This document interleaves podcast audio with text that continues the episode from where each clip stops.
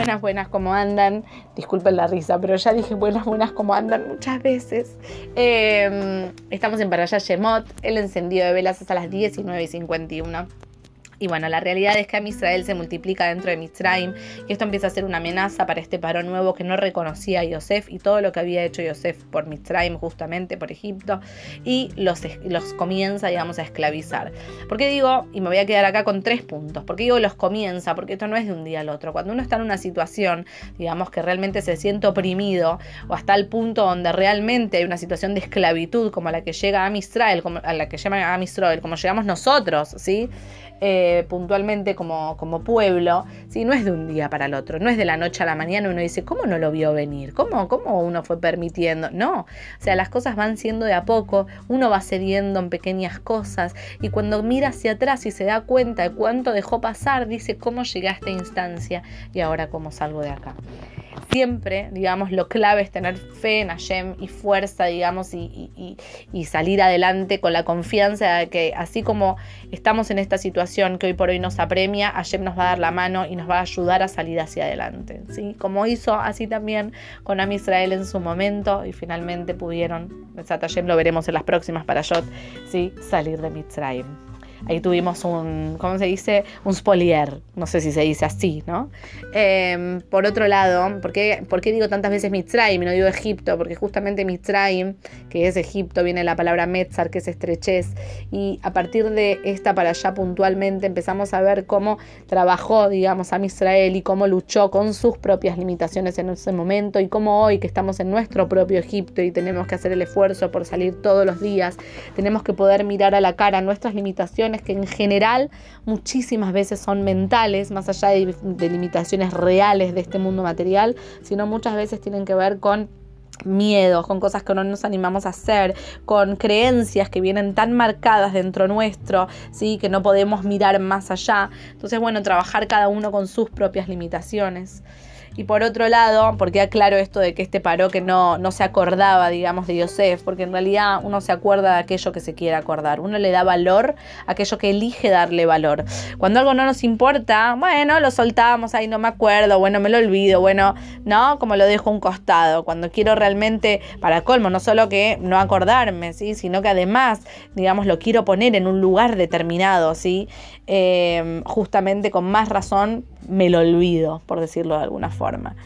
Así que bueno, Am Israel se multiplica y ¿qué es lo primero que hace Paró? El gran decreto. ¿Qué es este decreto? Que lo conocemos todos en general, el decreto de que le ordena las parteras, Shifra y Púa, que quienes eran las parteras, ¿sí? Eran justamente Yohebed y Miriam, la mamá de Moshe, la futura mamá de Moshe y la futura hermana de Moshe, todavía no había nacido en esta instancia, de matar a todos los varones que nazcan y a las mujeres que las hagan vivir.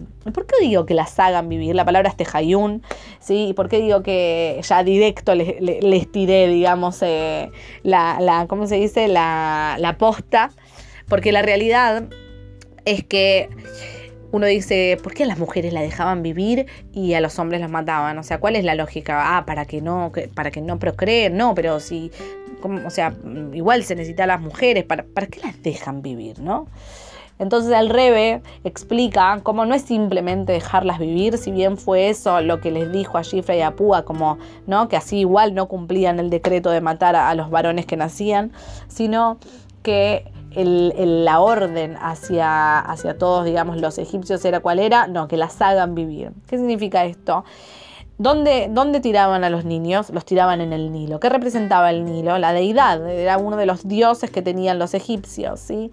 Entonces, ¿qué es lo que hacían con los varones? Más allá de lo terrible que era el hecho de asesinar a un varón yehudí, ahogarlo justamente en la deidad, en el dios egipcio, era justamente no solo matarlo en cuerpo, sino el alma tirándolo, ¿sí? Dentro de las aguas de idolatría y por otro lado con las mujeres no era simplemente dejarlas vivir, sino era hacerlas vivir. ¿Qué es hacerlas vivir?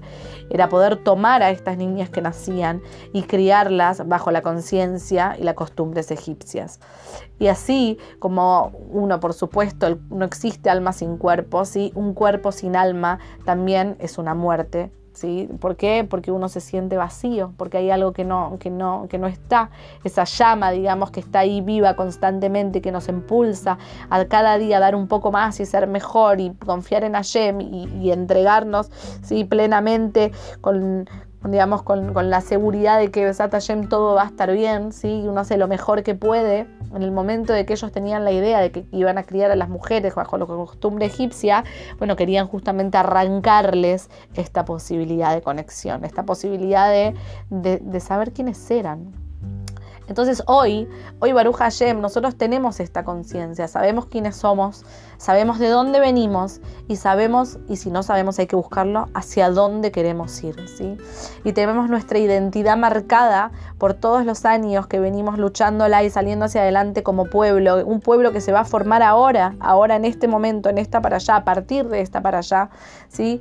Y, la realidad es que tenemos que aprovechar eso, tenemos que aprovechar que Baruch Hashem, ¿sí? hoy no estamos literal bajo esta esclavitud, sino estamos bajo otra esclavitud, que es nuestra propia esclavitud. ¿sí?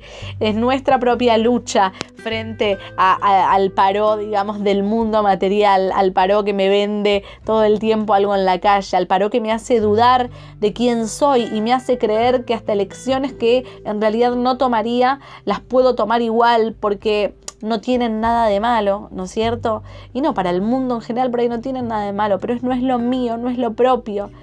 Entonces es aprovechar de que hoy puedo ser tranquilamente, ¿sí? Y que puedo conectarme con la esencia de mi alma y que puedo realmente besar, y besar a cumplir mi misión, ¿no es cierto?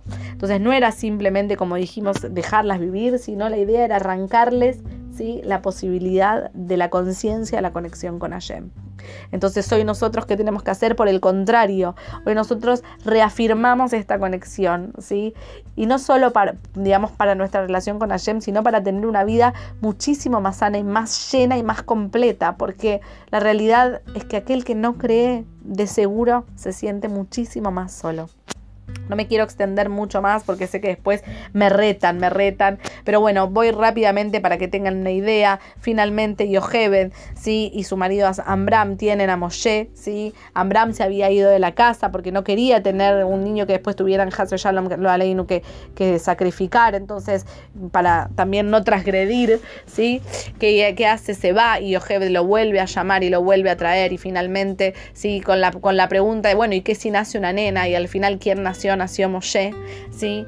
quien, quien sería, digamos, el líder de Am Israel para poder sacarnos, digamos, eh, finalmente de Mitzrayim. Entonces es colocado así en la canastita, como todos sabemos, y Miriam lo mira hasta que finalmente llega a los brazos de la hija de, de Paró, ¿sí? de Bati a la hija de Paró, quien lo cría como propio y le pone el nombre de Moshe. Finalmente, ya más de grande, Moshe deja el palacio, ¿sí? empieza a ver las dificultades que tiene a Israel, ¿sí? que, es lo que está pasando fuera de las puertas del palacio, y ve a un egipcio que está golpeando fuertemente a un, digamos, a un hebreo, ¿sí? Y ¿qué hace? Mata al egipcio. Y ahí hay, para colmo, dos testigos, dos personas lo vieron y al día siguiente cuando están discutiendo, él amenaza, digamos, va, los quiere separar y ellos lo amenazan con contar la verdad de lo que vieron y finalmente Moshe se va, se escapa. De Egipto hacia Midian y finalmente ahí se encuentra, digamos, rescata una de las hijas de Itro, quien sería posteriormente, digamos, eh, eh, el padre de, su mujer, que se casa así también con Zipora. Así que bueno, finalmente, cómo continúa y cómo cierra la para allá, a Shem se le presenta Moshe en la zarza ardiente. ¿Quién no actuó esta historia en el Yule?